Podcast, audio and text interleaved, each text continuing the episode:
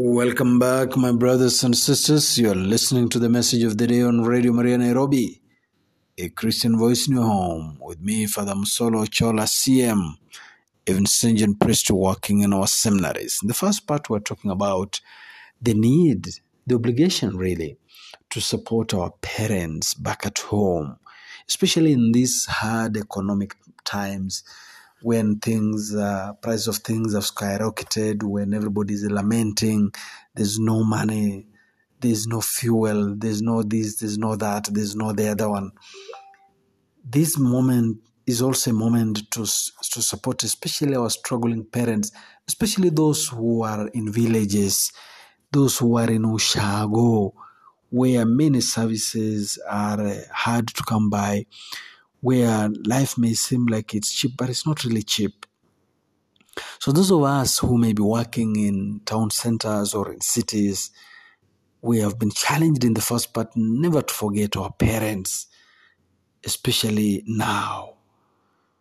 Kula tano ndio, lakini tano ingine wacha mzazi akule kule nyumbani, kule ushago, wasihangaike sana. But we also added that we have another mother, the mystical mother called the church. And we challenged ourselves that we need to support our mother, the church, in three ways, three T's with our time, with our talents, and with our treasures. In this second part, we ask ourselves, why should we even support the church with our tithe? Why should we support the church with our sadaka? Why should we support the church with our our our zawadi donations, with our sadaka offerings, with our michango fundraisings, with our fungu la kumi tithe? Why should we? We read from the book of Prophet Malachi, chapter 3, verse 10. I shall open the floodgates to pour down blessings upon upon you without measure. God says those words that He shall open floodgates of blessings upon those who support our mother, the church, those who tithe. So we do all those things. We tithe, we give donations, we give offerings, we do fundraisings in the church. First and foremost, to seek blessings from the Lord, as he says in the book of Malachi. The second thing is uh, how should we do this? How should we give donations? How should we give uh, uh, offerings? How should we tithe? How should we uh, give fundraisings in the church? A few points come to mind. The first is from the words of St. Paul to Corinthians, the second letter of St. Paul to Corinthians, chapter 9, verse 7. First, he says, Do all those things cheerfully because the Lord loves a cheerful giver. The blessings that Malachi talks about will come to a cheerful giver. So do not support our mother, the church, either with your talent or time or treasure grudgingly as you complain, as we cry, as we lament. No, St. Paul says cheerfully, lovingly. The second is from St. Paul's again first letter to Corinthians chapter 16 verse 2 consistently consistently we should never be Christmas donors or for the Christmas tithers or for the Christmas uh, offerers who only walk in the church during Christmas or during Easter and that's the only time we'll give sadaka, give offering, place in the offering box 200 shillings, 100 shillings, even 1000 shillings, but only once a year. No, no.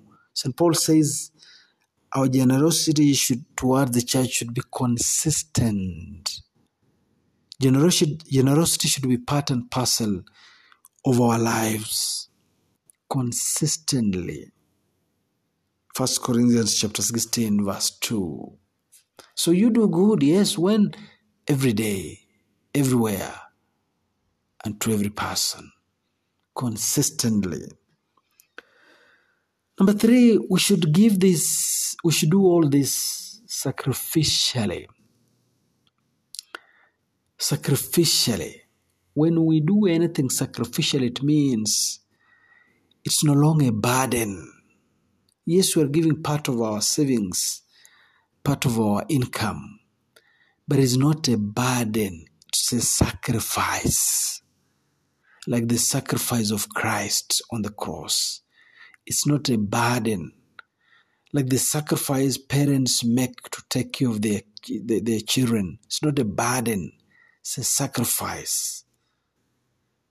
So, we should give offerings to our mother, the church. We should give donations to our mother, the church. We should tithe to them. We should, we should, we should give uh, in fundraisings, in family days, sacrificially sacrificially like Jesus Christ. Jesus Christ will say, No greater love than this for a man to lay down his life for his friends, to sacrifice himself for his friends. That's how we should give donations and offerings and tithe and in fundraisings to our mother, the church, sacrificially. Number four, we should do all those things wisely. Wisely. Wisely.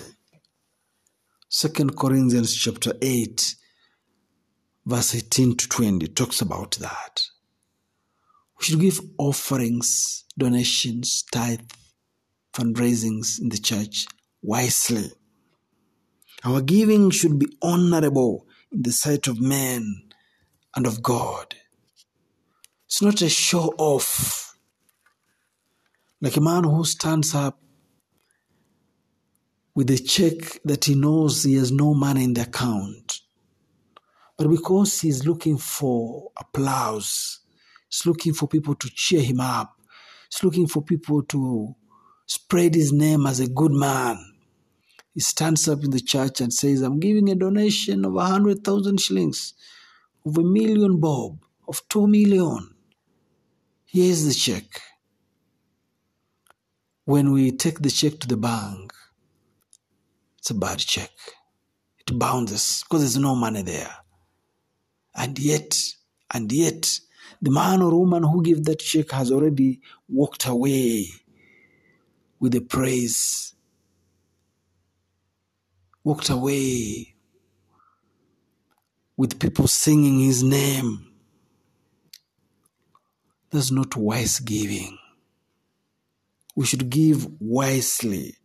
Not, St. Paul says, not giving because we want this, the cheers of men. No, we should give because we also want to be honorable in the sight of God and man. Not just for the cheers, not just for the camera. No, no. But wisely. So that God who sees in secret will reward us accordingly. So, my brothers and sisters, as we support our mother, the church, with our donations, with our offerings, with our tithes, and with our sadaka takatifu or, or family day or harambee as we call them, we should do so cheerfully, we have said, happily. We should do so consistently. We should do so sacrificially. We should do so wisely. Let us pray. Loving Father, everything that we have and everything that we are is a gift from you, our loving Father. We are simply but stewards. We pray that you bless us and all that you have placed in our hands. You bless us and all the gifts, the talents, the resources that you have given us so that we in turn may continue to bless our brothers and sisters, especially our biological parents back in the villages. And we ask now that you bless them and you bless us as you always do. In the name of the Father, and of the Son, and of the Holy Spirit. Amen.